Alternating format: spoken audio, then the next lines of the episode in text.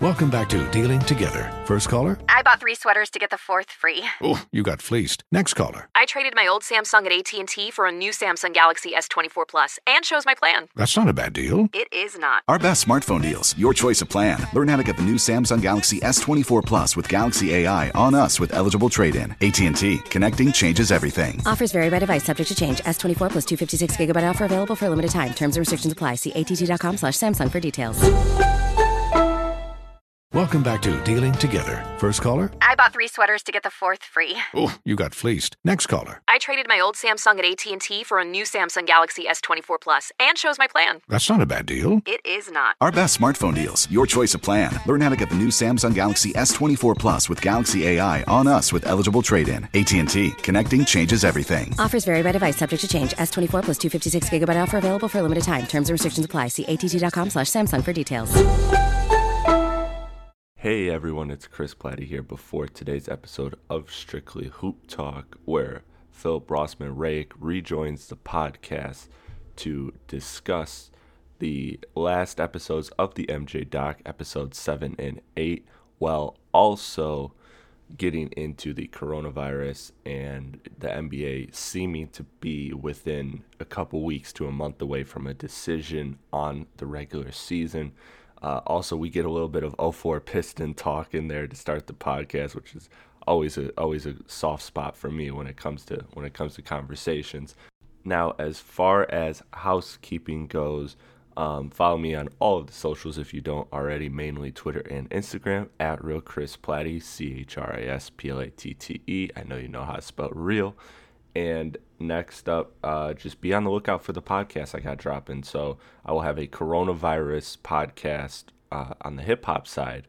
You know, kind of doing what we're doing here on this on this part of the uh, the NBA podcast, bringing it over to the hip hop side and how coronavirus has impacted the music industry thus far, and where the music industry goes to and shifts from here.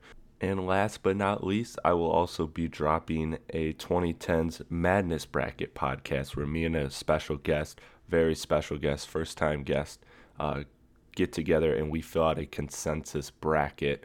Um, so please, in the meantime, if you have been filling out the brackets, send them to me. I want to post them, I want to look at them. I love seeing everybody's different opinions and really just kind of seeing where everybody's uh, where everybody's thoughts are at on all of these albums. It was a very fun bracket to make. Shout out John Adams, the graphic designer, for all four of the brackets you got this month, which were uh, Kendrick, Cole, Drake, and now the 2010s Madness bracket. You can see all of them on my Instagram or on my Twitter.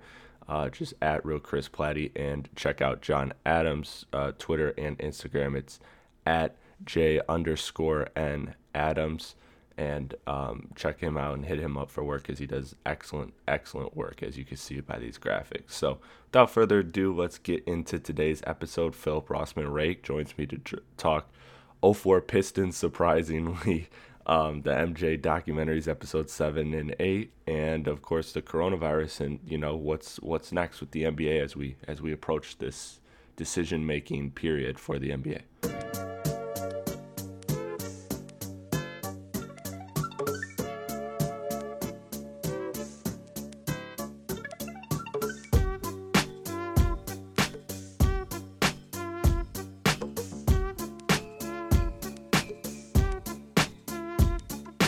Hello, everyone. Welcome back to Strictly Hoop Talk. As always, I'm your host, Chris Platte, returning to the podcast for the sequel to the last Strictly Hoop Talk before things went haywire. Is my name is my guy Philip Rossman Reich. How you doing, Philip?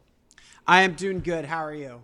I'm doing good. I'm doing good, despite our lengthy, uh, deep discussion that we had a little bit before before we got on air here. Um, what have you been What have you been doing really to keep yourself kind of entertained? I like to ask this to everybody during this Uh, time. I, I I will admit that I am playing a lot more NBA 2K than I Me normally too. would. Like hour hour long sessions become two hour long sessions or Mm-hmm. two and a half hour long sessions. I want to get that last game in. Um, I, I I'm I'm definitely jonesing for some basketball. That is that is for sure. Um, you know, luckily.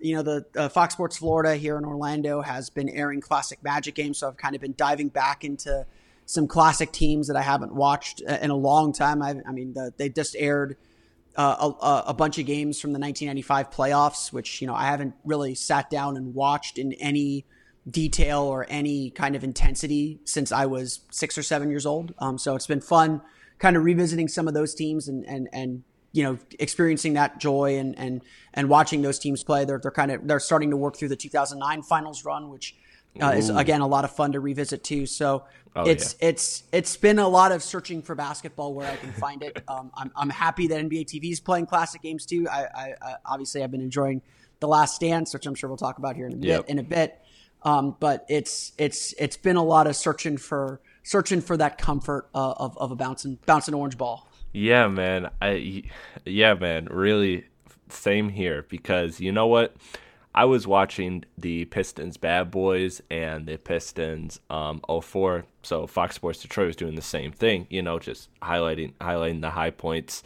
And you know what was really funny was I'd forgotten that at the time Doc Rivers was a commentator for ABC during the NBA finals. And Doc Rivers had this quote and and it paused me and I had to DVR it so that I could so that I could put it on Snapchat and Instagram cuz it was it was probably the uh, worst age take I've ever heard. He was he was playing. It was Game Four. It was garbage time. The Pistons were smacking the Lakers at this point, or no, Game Three, and um, and, and so Darko comes in. Right, Darko checks in. And this guy Darko is, you know, he's not doing anything. He's moving around, uh, whatever. And he gets the ball in the little block, and Doc Rivers starts talking about him. He's like, "Look, I know LeBron James is great. I know Carmelo Anthony is great. I know Dwyane Wade is great. But I'm telling you, this guy, Darko, he's the one. He's going to be special. and That's, it's just that look, that that that aged look, really bad. as as as a Magic fan, I suffer no Darko slander.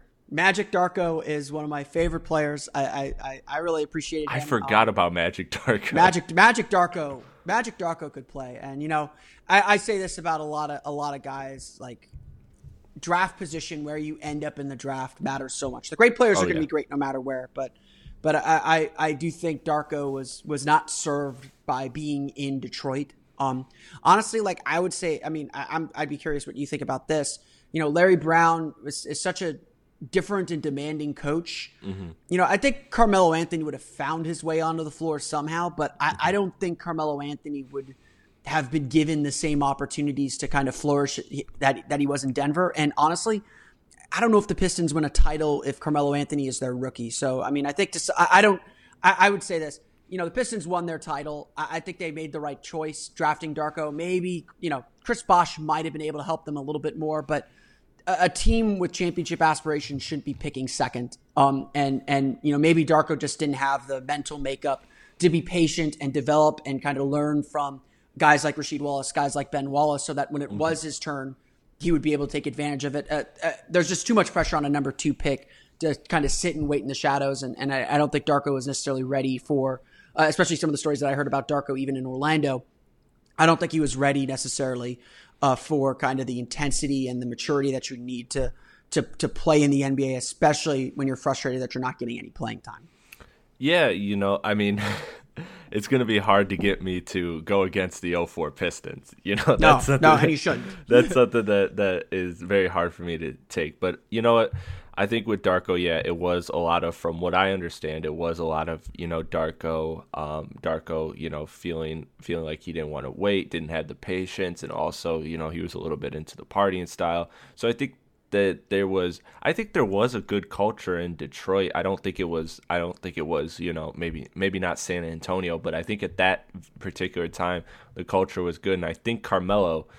I think they do still win the championship, in in 04 because you know what I don't think that Carmelo I I think w- coming into that situation was just so vastly different than Denver that I really think that I really think that the command and the respect that that that franchise had from the coach to the players like Chauncey, Sheed, Ben, I, I feel like I feel like it would have worked short term with Carmelo. I don't know about long term. I do think Carmelo always saw himself as what he was in the league.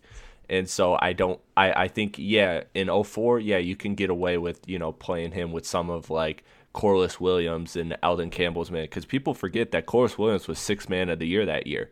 Yeah, and he was a beast. Like Tough I was, wa- dude. I was watching everyone, the playoffs. Everyone, everyone, forgets that Corliss Williamson was the was. I'm pretty sure he was the best player on that Arkansas national championship team on the 40 minutes of hell team. Like he that that guy could play.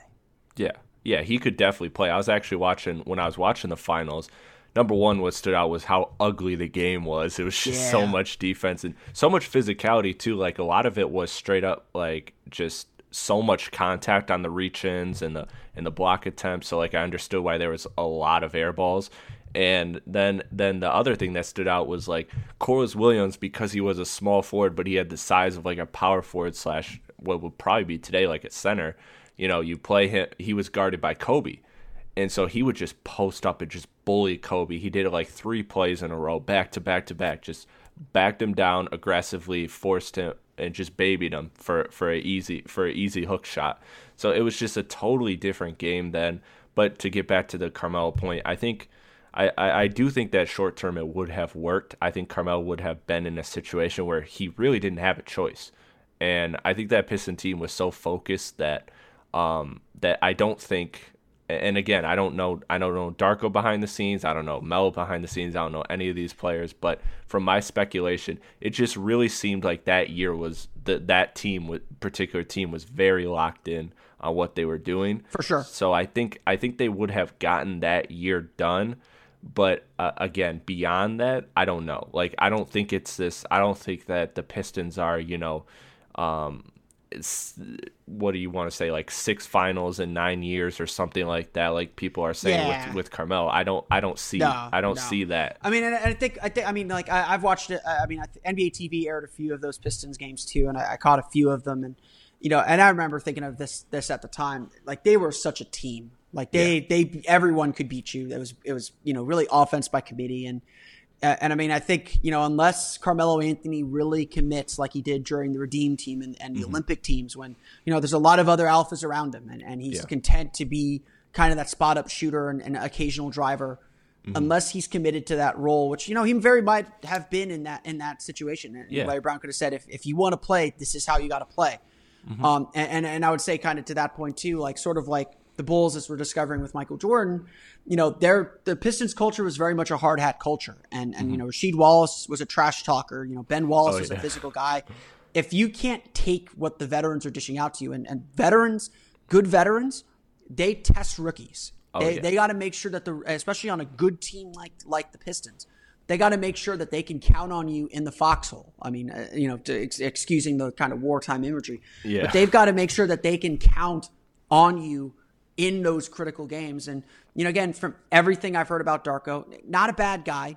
Honestly, not even a bad player. Still an extremely talented player, but I don't think he had the mental makeup, especially early on in his career when he's kind of still establishing his confidence, to deal with Rasheed Wallace, to deal with Ben Wallace, to deal with the kind of physicality and, and what the Pistons were really about. Um, Yeah. And you know, Carmelo Anthony might have been able to deal with that. He might have been able to dish it back. He might have been able to to say, you know, I, I you know, I, I can go right back at these guys, and, and certainly had the talent to do so. So I'm not, you know, I, I always say that I do think that Darko was the right pick. I don't know if Melo would have been everything Melo was, especially his rookie year, if he played for those Pistons teams. But obviously, Carmelo Anthony's a very talented player. Um, You know, he's you know if, he's a borderline Hall of Famer at at, at least. Um, he's he's he is he is. I mean, he's I mean, a lot of players respect him. I mean, there's a reason his name keeps popping up because you know his peers respect the hell out of him. Yeah, yeah, and, I- do think I do think ultimately, I do think that Carmelo long term, and again, me being just the 04 Pistons guys, and then we'll get off of this, but um, I I do really think that that the character of that locker room would have helped Carmelo and made him a better long term player. But again, I just I don't see I don't envision Carmelo a, a, a Pistons lifer. You know, I still Yeah. think. And I I mean, I think, he plays out his rookie contract and goes to New York or something like that. And I think Larry Brown is still like Larry Brown's part of the question that I would have about that because you know you go back to the 04 Olympic team that Larry Brown coached he stuck with Iverson and Jefferson and and Marbury and, and just lineups that weren't working while LeBron Wade and Carmelo all sat on the bench waiting. Um, like they they're all rookies, they're all young, they were on the team, but Brown never trusted them, even as things seemed to be going south with that group. And and and you know, again, Carmelo Anthony is the most prolific U.S. Olympic basketball player, um, at, at, least since '92, since since since the since the Dream Team. Mm-hmm. Um, he is he is the most prolific international basketball player that the U.S. has really ever produced. Like he dominated on those teams because he was at that point willing to just be the shooter and be the score be the scorer when when LeBron kicked out. Um, who's to say that he wouldn't have been able to provide a little bit of that on the international stage? But Brown didn't trust him, and Larry yeah. Brown, I think has a long record of not trusting young players. You know, look at Larry Brown's time yeah. as the coach of the New York Knicks. That oh, team yeah. needed to be young. That team needed to rebuild and trust its young guys, and Brown wouldn't let those young guys off the bench. And so I think part of the problem with the kind of, I mean, again, Larry Brown trusted, or it was Rick Carlisle that trusted the a rookie Tayshaun Prince to to guard Tracy McGrady in the 03 playoffs and, and help turn that series around. So Prince had himself established when Larry Brown came in. But Brown typically is very circumspect about young players, and oh, certainly, yeah. and I mean, the first thing that he looks for, especially with that Pistons team, was defense. If you play defense, you play. And Carmelo Anthony, not exactly known for his defense. Darko yep. Milicic was extremely young. You know, he became better known for his defense. I mean, and you know, back back in Orlando, they they they gave away as a as a as an arena giveaway. They gave out Darko Milicic fly swatter, so he had defensive potential in him. And Mark mm-hmm. Milicic is obviously a, a lot of potential uh, in his game, but you know, I, I don't think he had the mental makeup to, to, to make an immediate impact and, and, and to kind of stick with things and, and kind of trust the process. And, you know, frankly, I think part of Darko's problems in Detroit was eventually he just got ignored. Um, you know, there wasn't, mm-hmm. There, there wasn't an opportunity to steal him a few minutes and, and, get him experience and kind of reward him for his work, which, you know, again, we're all human. I, I think it's easy to forget when we're watching these games that these are human beings that have emotions, that have, you know, their own egos. And, and sometimes, you know, you got to give them a little bit of a bone to keep them engaged. And I think Darko very clearly became disengaged in Detroit. He came to Orlando. He had some bad habits, but the Magic played him. He played a lot. He played a lot better and showed that he did have a little bit of talent. And then, you know, he kind of, you know, the Magic, unfortunately, I think discarded him a little bit too in their pursuit of Rashard Lewis. Yeah. Yeah, well, that's a lot of 04 Piston talk. a lot of great. Didn't expect that from me. Yeah, I know, I know. I'm really happy. As you can see, I'm. I hate to even cut it off. I could I could talk to you for hours about Game Three alone when I watched that. But speaking of the Pistons, the Pistons' rival back in the day, Michael Jordan played the Chicago Bulls. It's the best transition I got his Last Dance documentary, episodes seven and eight. These last two episodes seem to be personal. They seem to be the most Jordan centric of the documentary so far, detailing his father's passing, um, the struggles with baseball, just a lot of personal moments on here. What stood out to you in these two episodes?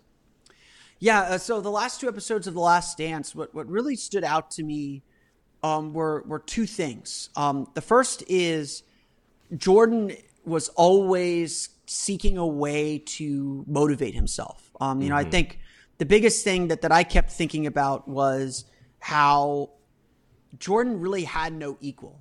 Um, you know, I think, you know, honestly, I mean, you can't rewrite history, obviously, but I think one thing that's missing and, and one thing that I've been a little bit frustrated about with The Last Dance is ever since they beat the Detroit Pistons, ever since they climbed that mountain and top and took the Pistons off the top of the mountain, there's been no conflict. Um, yeah. They're, you know, they're, you know, I, I, I think that the 93 Suns were, if not the best team, the, the second best team that the, that the Bulls ever faced. And there is no real introduction to them. That 93 series was a really competitive and interesting series.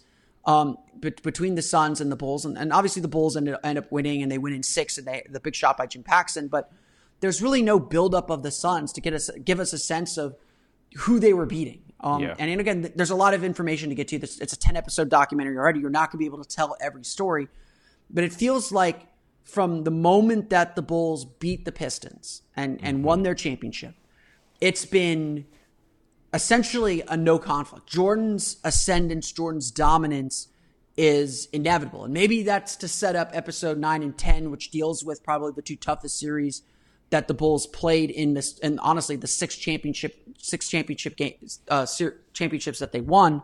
Mm-hmm. Um, but it honestly feels like there's not much attention paid to the era and, and to the people that Jordan beat. It, it, just he just beat them all. You know, Drexler yeah. was considered his equal. He considered that an insult. and he pounded Drexler into the ground. The Suns were there, then they weren't. Um, you know, Jordan gets bored, you know, not bored, but Jordan retires. He tries baseball, and and so to me, episodes seven and eight were really about trying to find how Jordan motivates himself, and and how Jordan tries to find ways to keep himself engaged when he's just so clearly better than than everyone else. And certainly, as someone who covers the Orlando Magic and, and as a Magic fan, you know the Magic being the last team to beat Jordan in a playoff series in 1995, and you know the Fox Sports Florida just re-aired all those games on their on their air. I watched the or the four wins that the Magic had at least, and I watched them all and. I would agree. Jordan does not look right. Uh, he does not look like Michael Jordan. He definitely looks fatigued. He makes a lot of mistakes at the end of games, and the Magic go out and win the games. I mean, I I kind of posed this question to some of my readers and asked, you know, did the Magic win that series or did the Bulls lose it? Because the Bulls make a lot of mistakes, and it isn't just Jordan; it's Scottie Pippen too. They make a mm-hmm. lot of mistakes in that series, and, and they I don't think they had the better team. I think the Magic had the better team that year. Um, but if Jordan plays the entire season, I'm not confident the Magic win that series um, because Jordan is Michael Jordan. You can very clearly see that he is still that that Michael Jordan is still in there. Yeah. Um, but uh, what I was disappointed in the documentary was the 1996 season was essentially a revenge tour on the league. And, and that's true. Jordan lost in 95, got embarrassed, you know, the steal in game one, 14 0 run in game six. He made mistakes at the end of game three. Um, they got, he got embarrassed in that 95 playoff series. And he took that slight and used it as motivation to take over the league in 96. And the payoff of that bit of the documentary was not about beating the team that wronged him. The 96, I mean, again, the 96 Eastern Conference Finals, you know, again, narratively isn't interesting because the Magic gets swept. You know, the, the Magic have their own mm-hmm. documentary explaining what happened on their end, but the Magic gets swept by the, by game four. Horace Grant's out, Nick Anderson's out. So the Magic are down two starters by game four. Um, you know, Grant got hurt in game one, actually. Um, but there's a really good narrative piece there in game two when the Magic were up by 18 in the 96 Eastern Conference Finals. And the Bulls came back and wanted to take a 2 0 series lead heading back to Orlando. And then they, again, they swept the series. Um, but even then, like the Seattle Supersonics, they're, they're built up a little bit more. Um, yeah. But to me, the, the narrative, I mean, again, I, am speaking of this as a Magic fan. So if I come off as a homer, I, I probably am being a little bit of a homer. Um, but to me, the narrative pull of that season was not necessarily winning the championship, which again, you get that great moment at the end of episode eight or episode uh, eight, which I think is the most powerful moment of the whole the whole night and, and really part of the whole documentary where Jordan is on the floor weeping oh, yeah. after winning his first championship after his dad dies. But and that's and that Sonic series was a little more competitive than people probably remember it. But to me, the the the, the pull of that that season was was beating the Magic, which they did. And so again, they seem to be rushing through a lot of these opponents in yeah. in the in the mid '90s um, after Jordan wins that first title, and making it feel like there is no compare to Jordan, and Jordan just has to self motivate motivate uh, to to get back to this championship level, and that's really what he's chasing is how do I motivate myself to to dominate when there's no equal, and to me that's something that that sticks out to me is you know LeBron had to deal with Curry, he had to deal with Duncan. You know, there there there yeah. are these epic. I mean, throughout NBA history, isn't just this isn't just to make a LeBron MJ comparison. Magic had Bird, and they battled for for championships throughout the '80s. Russell had Wilt. Um, you know, LeBron mm-hmm. had LeBron had Duncan. LeBron had Curry. They bat they battled for championships throughout their entire decades. Jordan had no equal, and, and I yeah. think that's what really stands out to me at this point is narratively there isn't a lot of con- conflict because the result is inevitable. Jordan is unbeatable. Yeah. Yeah, and that's the part that has really kind of swayed me um, in that whole LeBron discussion. Not to have that, but that's the thing that this documentary has really imposed is just the the uh the just how do you be he's just the unbeatable force you know he's the he's the immovable object he's whatever analogy you want to use and I think that what you're speaking on when it comes to when it comes to them kind of just breezing through a lot of these because I felt that way with the Suns. I'm looking at some of the scores when they recap the game and it's like, wait, that was only an eight point game. We we have no no conversation about that whatsoever. Like that seems pretty close. I mean, And- even I mean, I would even go back to the Blazers series. That is Yeah. still a six game series, and Yeah. and you look at the score. The Bulls only win Game Six by like four or five points, by like six points. And the, I mean, the narrative of that series is absolutely one hundred percent correct. Jordan wanted to embarrass Drexler. He wanted to Mm-hmm. Yeah. prove that he was much better than Drexler, and uh, I believe it was written in Jackie MacMullan's book about Larry Bird and Magic Johnson that during the Dream Team, Jordan kept going after Drexler. And Magic Johnson had to go to Jordan and say, hey, we're going to need Drexler in this tournament. You need to lay off him. Like that's like like that. That's how like ser- I was kind of surprised they didn't tell that story in in the documentary. But Yeah. um, but but you know that was very much the narrative of that series was Jordan versus Drexler, who's who's actually better. Um, you know, because they were essentially contemporaries. Drexler was drafted a year ahead of him. Um, but that series wasn't the foregone conclusion and the blowout that again the documentary made it sound like. It was still a six game series, and I don't care if if, if it's a six game series that ends in a blowout. That's one game away from a game From- seven. It, yeah. you still got beat twice. I mean, the Yeah. Sonics you know, I mean, I'm I'm doing a little study on the Sonics right now too, right now for for something that I'm writing about the Magic. You know, that Sonics team went down 3-0 and you could very realistically say that yeah, George Karl's decision not to have Gary Payton guard Michael Jordan prevented that from really being a really interesting and tight series instead of the Sonics scrambling to get that to 6. Yeah.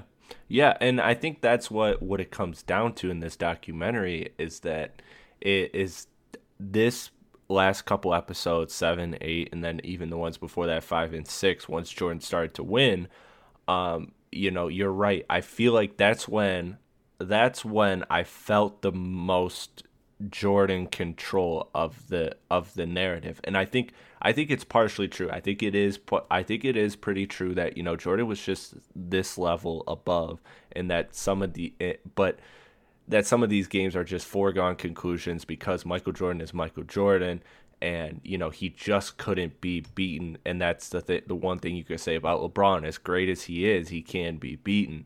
And so I, I get that that's like what they're trying to emphasize, and I believe that that's even true to an extent. But I just look at some of these games, and I just I feel like it can't be all that. Like there there there had to have been more to these games because there's a lot of six point games, a lot of eight point games, a lot of four point games throughout the finals, throughout the the Eastern Conference Finals, throughout the this whole six year run of uh, of titles or eight six titles in eight years. So I felt like that was very much um, very much a narrative shifting uh, or narrative control thing on Jordan's part because I know he's obviously very involved in this documentary production wise.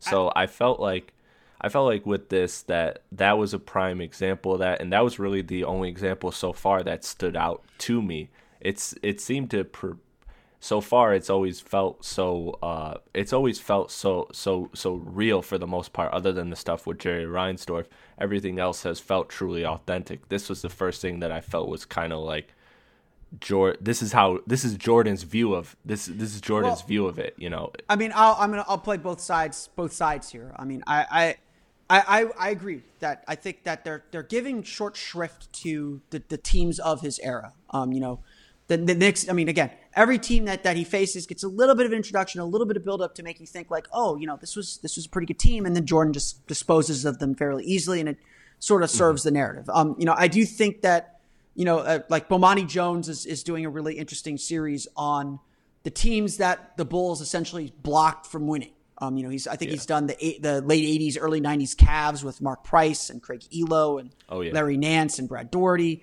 He's done the Knicks, you know, Ewing, Starks, Mason, uh, all, Oakley, all those guys. Um, he's done the Jazz, Malone, Stockton, and, and I'm sure he's going to hit on a bunch of more teams, including my Magic, including the Pacers. Um, you know, there there are a lot of teams, a lot of legitimately good teams that that Jordan prevented from winning championships. Um, And so I think that that is certainly part. I mean, I, I think that that is something that is being left out and is not being emphasized, especially with all the old heads who say that basketball was better in the '90s. If you're a 2010s kid and you're watching this series to get your your uh, vision of what '90s basketball was like, you're probably thinking all these teams are scrubs. Jordan just Yeah. disposed of them like they're nothing. Um, and and and, I, I I'm going to be I, I'm critical. I will be critical of the documentary for that purpose because I do think that these teams are better than that. And I've heard some people suggest that there should be a little documentary series on all the teams and all the players that Jordan prevented from winning. But I also think that is also their fault. You know, I'm, I'm, I'm again, I'm kind of looking into this a little bit more. Jordan, but from from like from the the throughout the 90s in, in fact jordan only played three teams twice in a series he played the jazz twice obviously in the 97-98 finals the magic in the 95 and 96 uh, playoffs the heat he played in the 90s, 96 first round and the 97 eastern conference finals so that would be the alonzo mourning tim hardaway heat um, and those are the only and those are the only three teams he played twice in a playoff series. Uh, the the New York Knicks they played in '93, and then the Knicks beat him in '94, but without Jordan. Right. Um, and so, to me, there there are these little mini rivalries, or you think there are these little mini rivalries, but they're not sustained over time. And so, the issue with this kind of narrative, the reason why there's no foil for Jordan, is because there was literally no foil for Jordan.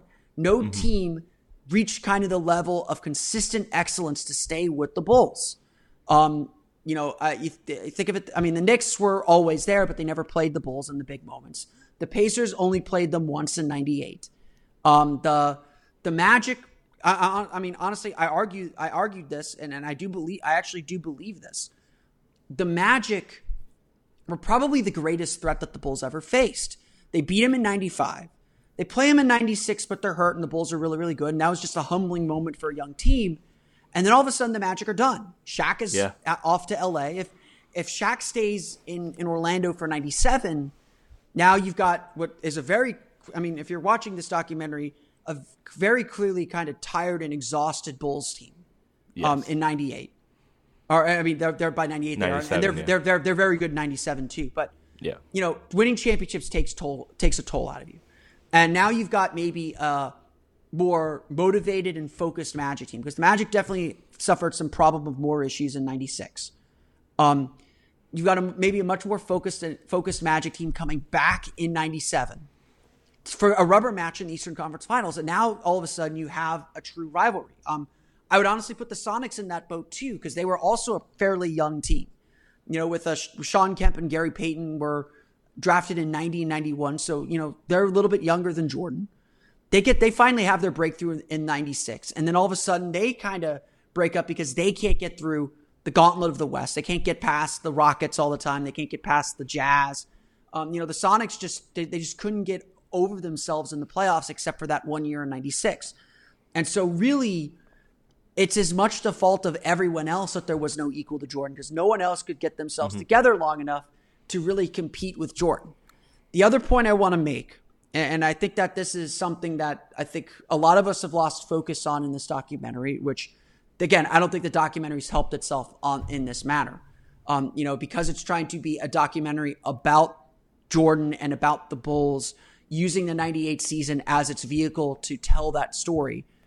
This is still a story about the 98 season.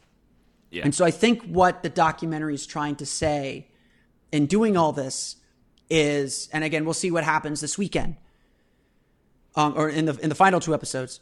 What I think the documentary is trying to say is, you know, the Bulls kind of ran through the Eastern Conference, and then at this moment, at the moment where they were about to win their second three-peat, they're about to win their sixth championship, they faced the toughest challenge that they've ever faced. You know, there are all these little challenges here and there, and then all of a sudden they run into the Indiana Pacers team, which Reggie Miller says he still believes to this day we're the better team, and they played an extremely close seven game series. I remember watching that seven game series. It was close all the way through.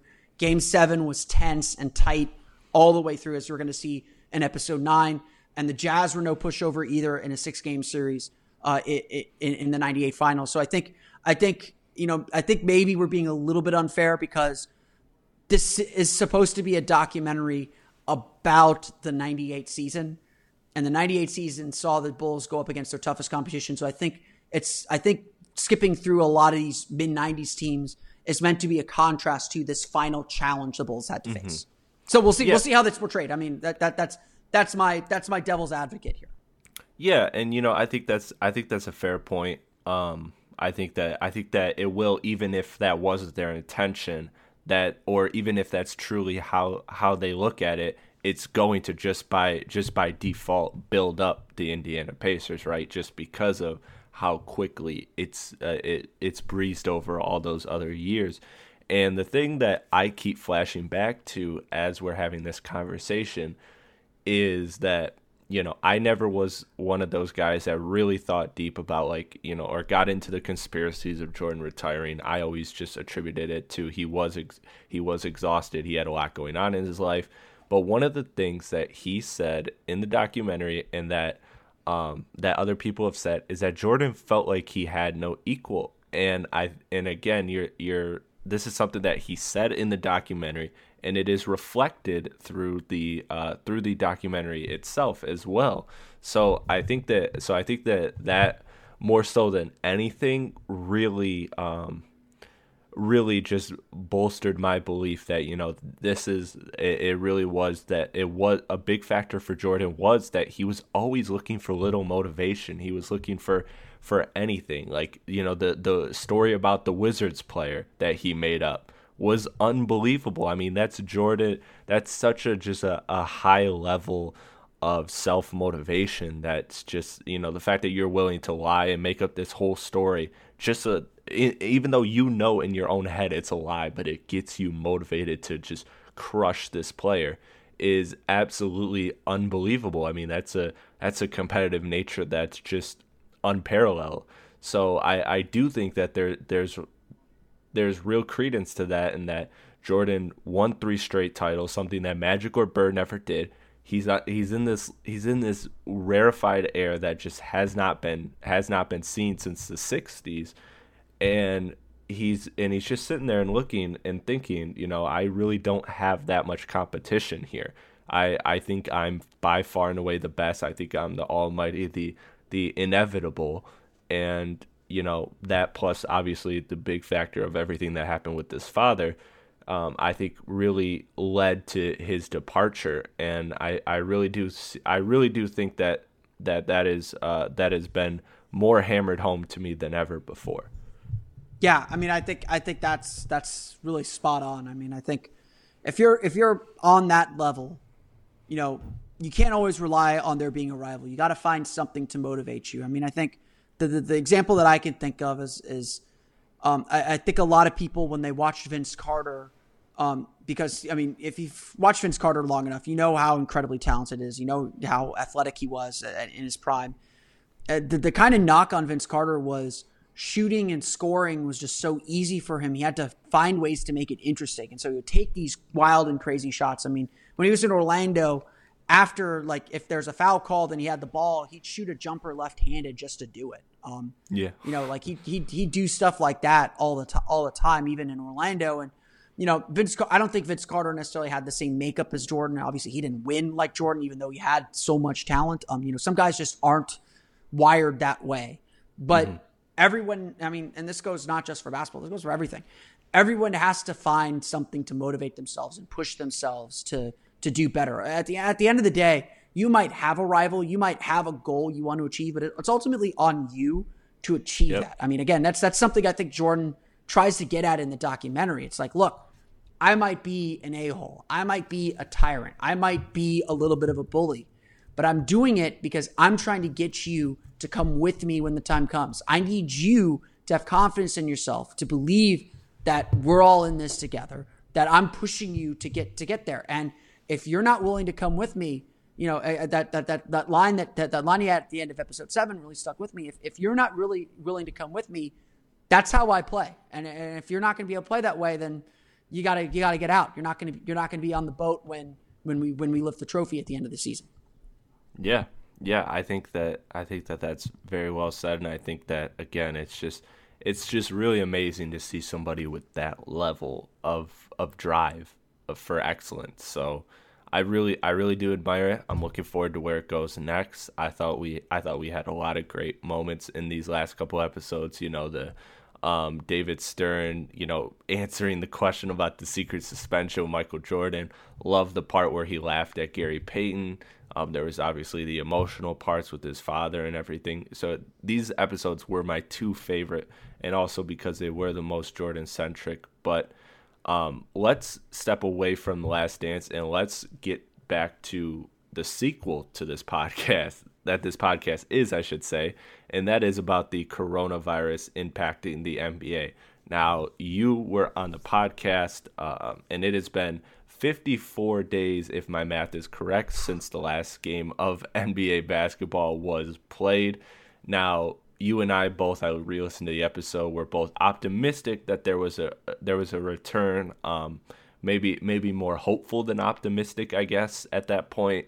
Uh, but I, I really have had a strong feeling that the NBA is coming back, and now we're in a space where the board of governors feel a sense of uh, a momentum to return. The N- NBA PA has been officially or unofficially polling players, asking their preference, but it seems like all the players want to come back.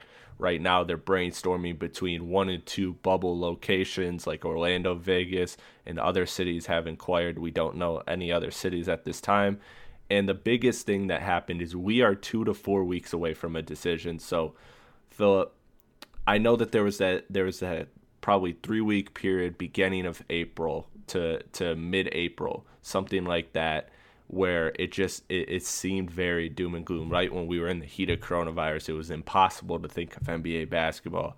But um, you know now now we're in this position where I, I've always been optimistic, but I feel like the optimism starting to starting to come back, starting to freshen up. Um, are you there? Where are you at with the NBA? What's been your course in this? Like, I think you know what is it like six weeks since we've haven't had NBA basketball. It's it's been a while. It's been uh, it's been almost eight weeks. I think it's been two oh, yeah, months. I mean, weeks, yeah. Um, I you know I think I, I'm still an optimist. You know, I, am a, I'm a realist in this sense. The NBA needs to finish the season um, because mm-hmm. they lost a lot of money in China, and China's still not going to air their games when they come back. And the playoffs are ultimately where they make money, where they make their money. It's where the advertising dollars get spent. Um, it, the playoffs are vitally important to them. The players know it, the owners know it, and so I think there's, you know, at, at the at the very least, there is an understanding between both players and owners we need to finish the season some way somehow. Uh, just just you know kind of get us to the finish line. We're so close. We have to push back the start of next season. You know we can experiment with that a little bit. Um, you know, but you know we got to mitigate our losses financially here because you know if they can't play a season now, expecting him to be able to play a season in October is going to be just as difficult. Um, you know because you know if if things aren't better enough that you can play in July and August, well, you know what's what's going to be different you know, two months later. I mean, again, you know, things things seem to be heading in a better direction, and, and, and that's good. But you know, I think the NBA is is rightfully cautious but eager to get back onto the court. But you know, again, the NBA I think has such a great relationship between the the NBA between Commissioner Adam Silver uh, and the players and the Players Association that I think that they're working collaboratively to get back onto onto onto the court and get back to to finish some, the season in some way, and everyone's very motivated to do it. So I'm optimistic in that sense. Um, you know, I'm optimistic too in that I think that the NBA is not in any rush to make any decisions. Um, I don't feel like the NBA um, is going to do something brash or or do something too quickly. I, I think that they, they are that they're obviously a very data driven league, um, you know, just by all the talks of analytics and, uh, and, how people evaluate the game. So I do think that they're they're not going to make a decision because you know we just have to play. We just have to go out there. They're not they're not going to be one to say, well, we're going to play because it's America and we play these games. That's not what right. they're going to do. I mean, there, there, are certainly some leagues that have signaled, you know, UFC is essentially yeah. that's essentially what UFC is saying, and UFC is right. I think we all know where where Dana White stands on, on a lot of those on a lot of those issues. But the, mm-hmm. the NBA, I think, is is going to wait and, and, make sure that everything is in place for them to play. Um, you know that they have the testing regime and the testing available to make sure everyone's safe and healthy. Um, you know, I don't think the players want to play unless they can be assured that they're not going to catch the season. Because while most of the players um, are of the age or of the physical condition that they won't die from this disease, you just you just don't know. Um, you know, this is a very clearly deadly disease um, that that you know that can really hurt people, and and certainly, and and more importantly, you know, even if they don't have symptoms of the disease, they could carry it home to someone in their house or in their community that does. And and so I think the NBA is right to be very very cautious and say mm-hmm. we can't do we can't we can't play games in any capacity unless X, Y, and Z happen. And, and you know they don't have to make that known publicly, but they have to know that internally, and they have to make sure that if you know they they, they share that with the players, they let the players know where they're at, and then that and then when they and then prove that they've hit those benchmarks before they can assure that everyone plays. Um, and so I think I, I, trust that the NBA is going to make make that decision. Now, where are we in the course of doing that? You know, I am not sold that players want to do the bubble idea. As, as much fun as would be have everyone in town for Dis- at Disney, um, I I, no. I, don't think players want to do the bubble idea. And so, no, I don't think so. Either. My, I mean, I think that's probably ultimately where they end up. Um, yeah. I, I do think that that's ultimately going to be the solution. Is you know everyone comes in, you know maybe nobody goes out, nobody goes out. You know every you know they they, they set it up and and, and as, you know again as long as the players approve of it, it it, it can happen. I, I still get the sense that the way this is going to end up is either they'll set up central locations to finish the regular season. You know, you know, everyone gathers, you know, East. Uh, I've heard the proposal that everyone in the East gathers at Disney, everyone in the West gathers in Vegas. Maybe you do it even more regionalized than that. You play five, six, seven games, you know, do kind of round robin. Everyone gets their games in to finish the season in a bubble for a week, two weeks, something like that. And then you send everyone home and you travel for the playoffs. And yeah. you really just kind of quarantine and keep everyone kind of together. Uh, you know, in travel in the traveling party uh, for the playoffs because you know you're not having fans in the stands, and I, I honestly I don't think they can do any better than saying you're going on a private plane, you're going in a hotel, you're going into the practice facility.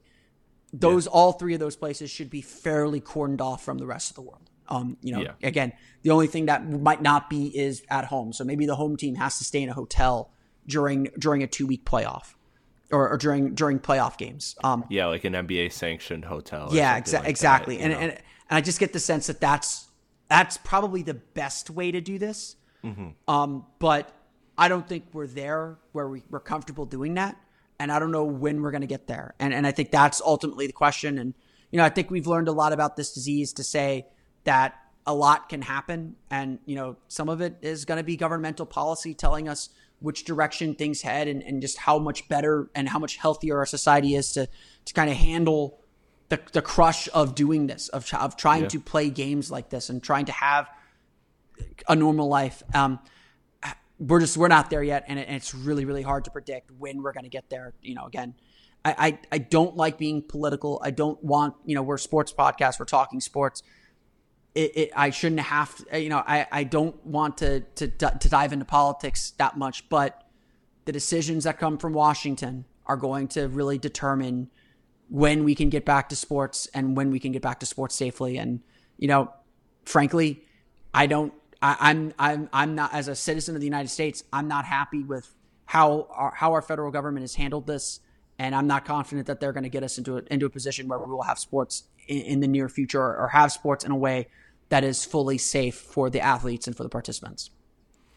Yeah, you know, I I tend to I tend to agree with you. Um I'm I just maybe it's because I'm not the most well versed political person. I told you I told you this um before. So when it comes to when it comes to this, I am almost ignorant on on the on the political side of it, but I'm just a naturally optimistic person, so I I think that I think that the the NBA will find the right way to do this. I have a lot of faith in Adam Silver. I think he's highly intelligent. I think he's highly creative. Um, I think he's he's got a he he's got a um, a very unique ability to uh, of of um, trying to experiment or being willing to experiment and you know just tinker and do things that are maybe not necessary be, or maybe not um, not necessary I, I, should I should say um, do things that aren't exactly that aren't exactly the easy choice or the most or the most uh, conventional choice. And so I think that that bodes well for you know the time that we're that we're in. And I do think that ultimately it is going to come down to like you said the bubble situation. I just I don't see another way where where it does uh, where we get basketball without without that. I don't see a way in where each team gets to play at their home arena for the you know for the regular seasons or for the playoffs or whatever. Um, the regular season is a whole nother discussion, and then there's all, all sorts of discussions like okay, if we if we push back the season uh, next season to December, then what does that look like? Are we still fitting in 82 games because these owners are going to want to make up on revenue? Are we spacing out the calendar and going to from December till um, till you know August or what are we what are we doing here? So I think that there's a lot of just um, there's a lot of stuff that's in the air, and that's why I haven't been recording about the coronavirus update because you know truthfully it's so much up in the air.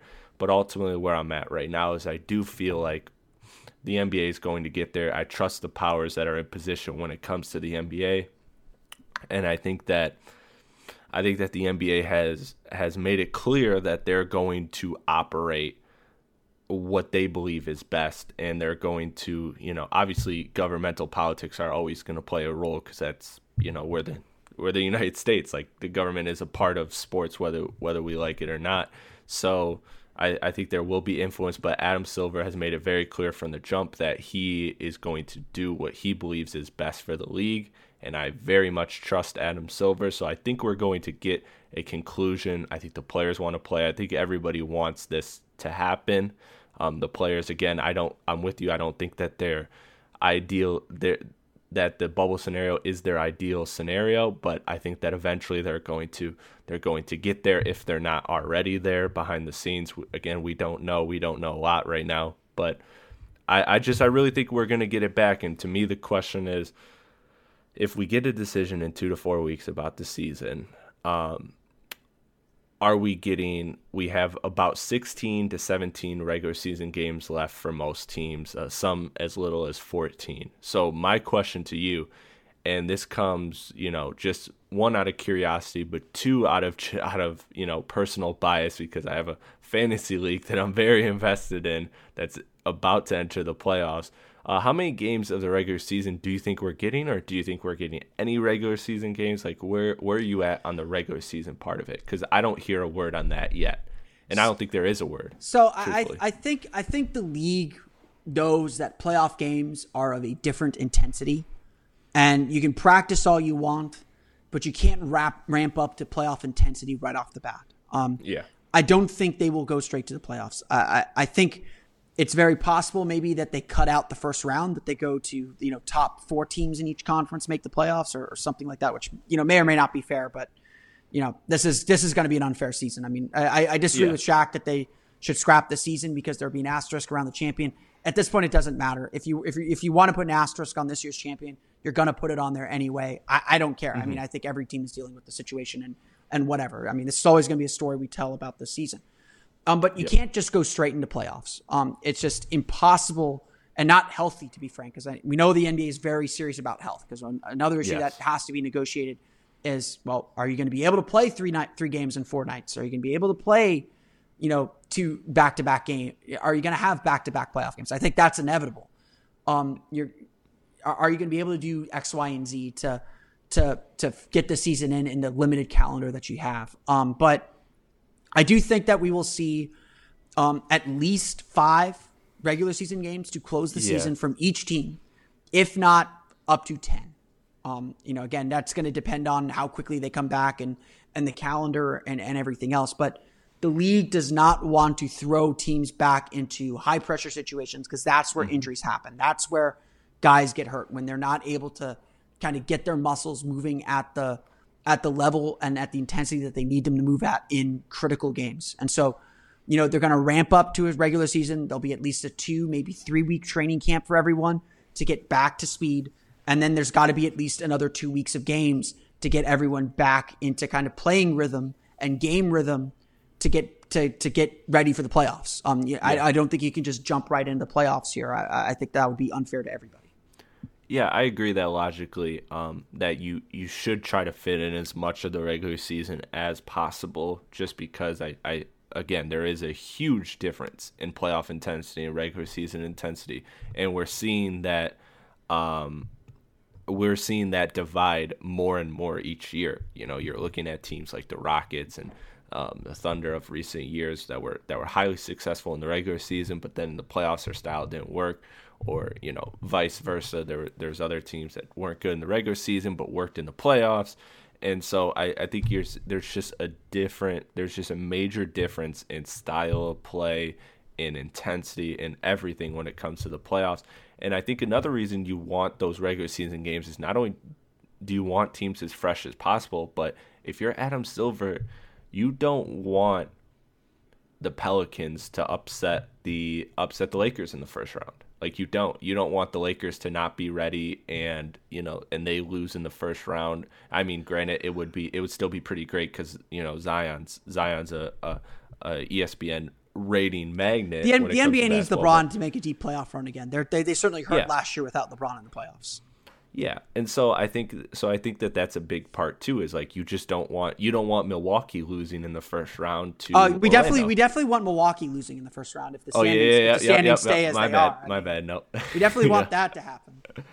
Yeah, listen. Now that the Pistons are nowhere near playoff contention, you have my full support. The Orlando Magic. Listen, I, I want I want a deep championship run from the Orlando Magic the most hey, improbable. If this is if this is how we have to do it, because you know the last time, yeah. the only time an eight seed made the made the NBA Finals was the lockout year in '99. This is how we have to do it.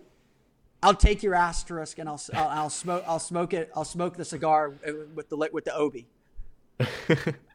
I love it. I love it, man. However, however you get it, any means necessary. Any means necessary. But yeah, I think I, I do think that when it comes down to it, that these teams are you know or the the league has a vest has obviously a vested interest. They don't want to see you know two of their two of their top teams. They really want the LA LA series. They really want that. They would be they would be heartbroken, and fans would too if uh, if that series doesn't happen. So there's certain things that the NBA wants, and the NBA doesn't want to eh, not only is it is it fair to just give everybody as much time as possible to prep, but the also there's the underlying motive that you know the NBA doesn't want to the NBA doesn't want to come back to a uh, to a let's see like a Miami Pelicans finals. You know, like you, there, there, I mean, there needs to be some legitimacy to, to the championship. Like I agree. Yeah. Like I mean, th- forever. There's nothing anyone can do about it. Everyone's going to note that yes, there was a two and a half, three month, three month, four month gap between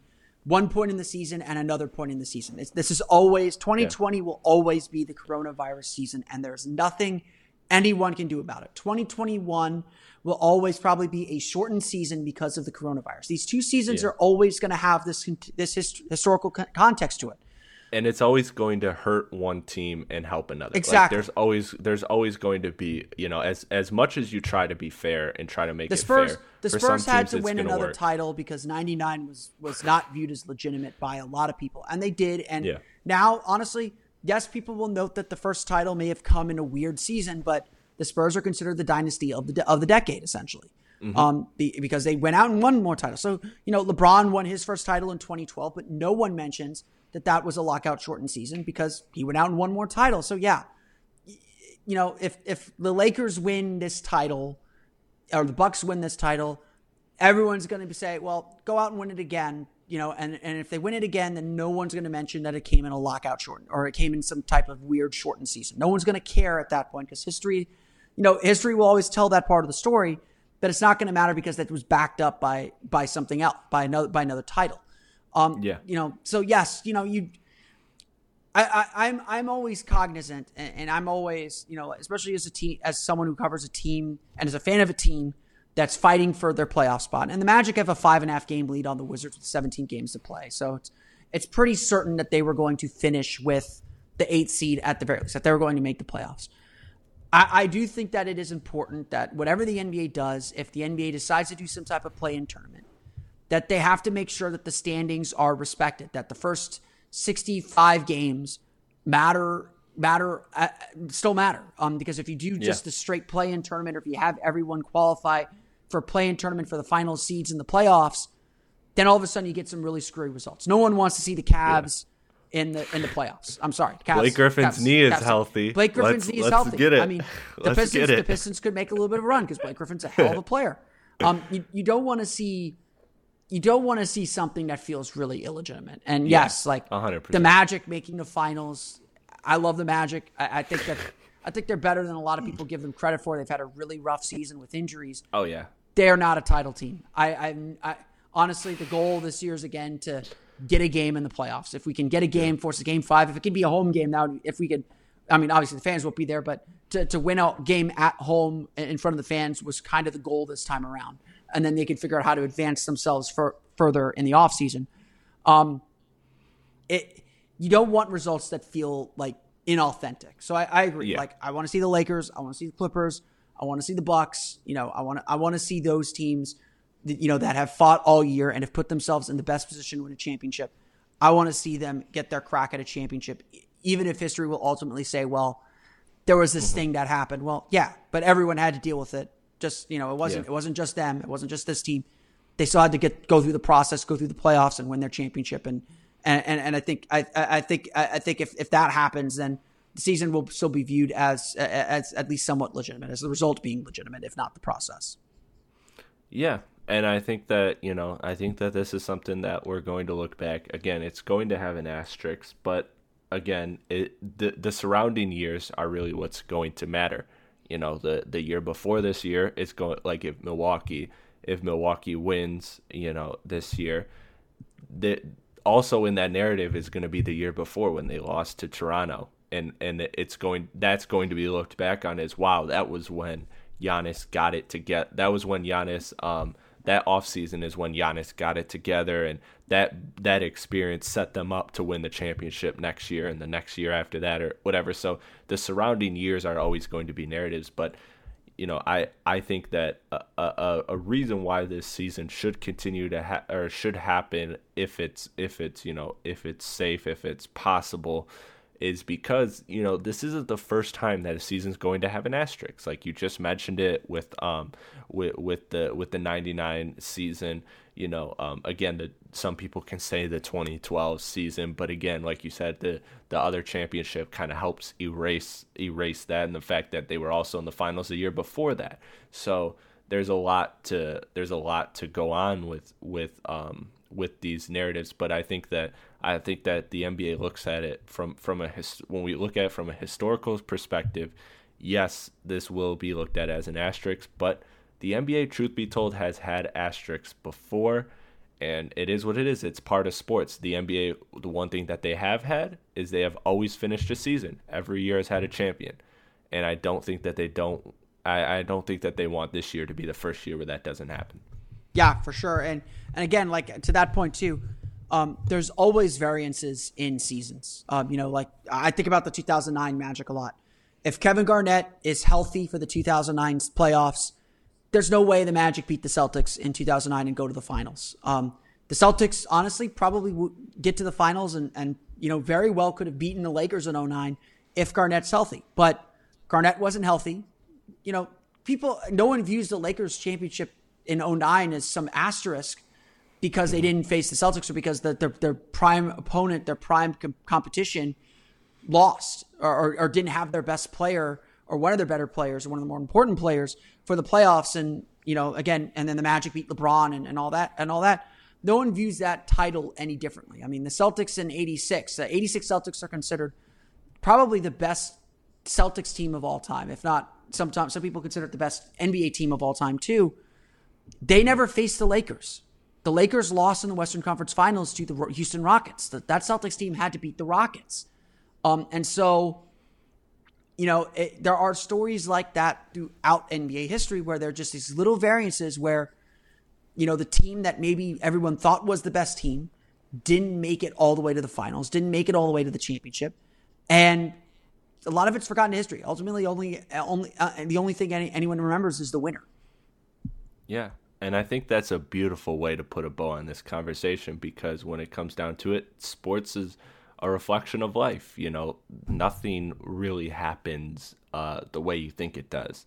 You know, whether it be whether it be you know personal stuff or whether it um, or whether it just be you know your goals and your plans and your ambition. The way life just happens differently, and things you look back at things and things can always sway one way or another, and situations always uh, help one one thing and then hurt another thing, and you know and, and change. And there's all sorts of things that just that's what makes sports great is that we can put this narrative to it that it has this feeling of real life because otherwise we could have simulated it on 2K, you know, th- uh, 54 days ago and and crowned a champion.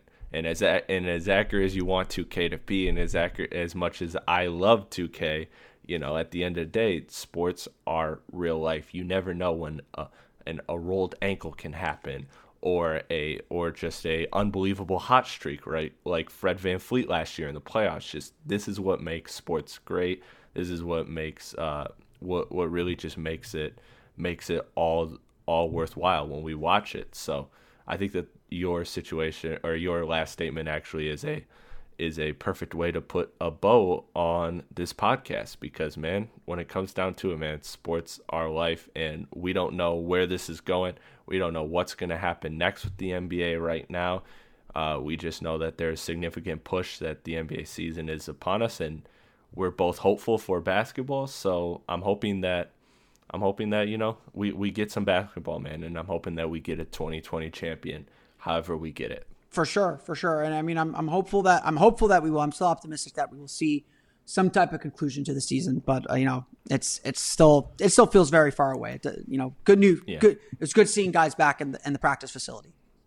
Yeah, it's good, and you know these little baby steps of just watching people shoot around and stuff uh, really just shows me how much I love basketball. Just re it just reconfirms my love for it because you know the how excited I get at watching a grown man shoot basketball in an empty gym just really just it just shows you how bad you want basketball to come back. But um thank you Philip for coming on the podcast, man. I greatly appreciate it as always. I love the work you do. I hope you enjoy your quarantine. I hope you and your entire family stay safe during these times, your friends as well and um, we're gonna be we're gonna be talking soon. And uh, good luck to you on your 2K endeavors because I know you play my team just like me. So um, I know I know that you're playing that as well. So wish you luck on that. Wish you luck with uh, everything as we as we deal with these times, man. Keep your head up because it's we're gonna get through it. Yep, absolutely. Uh, same same to you as well. Get get. I'm getting through that all time domination. I'm gonna get that Shawn Kemp card, so I'm, I'm very excited. oh man, that's Shawn Kemp card. You got to do the you got to do the spotlight, man, for that I, for I the am, Kobe. I am I am working my way through the spotlights. I did the uh, I did a Jason Kidd spotlight today, so you know I'm, I'm trying to collect all those cards. I, I'm I'm still missing that gold Udonis Haslem, so I can start working on the Dwyane Wade spotlights man you know you know where you can get this and, and then and then we'll cut off the podcast. I i know this is kind of i don't want to get to a whole 2k conversation but you can get that udonis haslem and triple threat because they still give those dwyane wade packs okay. in there. Okay. That's he's, the key triple threat he is, online. he is the last he is the last card i need in that collection too and so it's like 20 tokens plus i can finish the dwyane wades.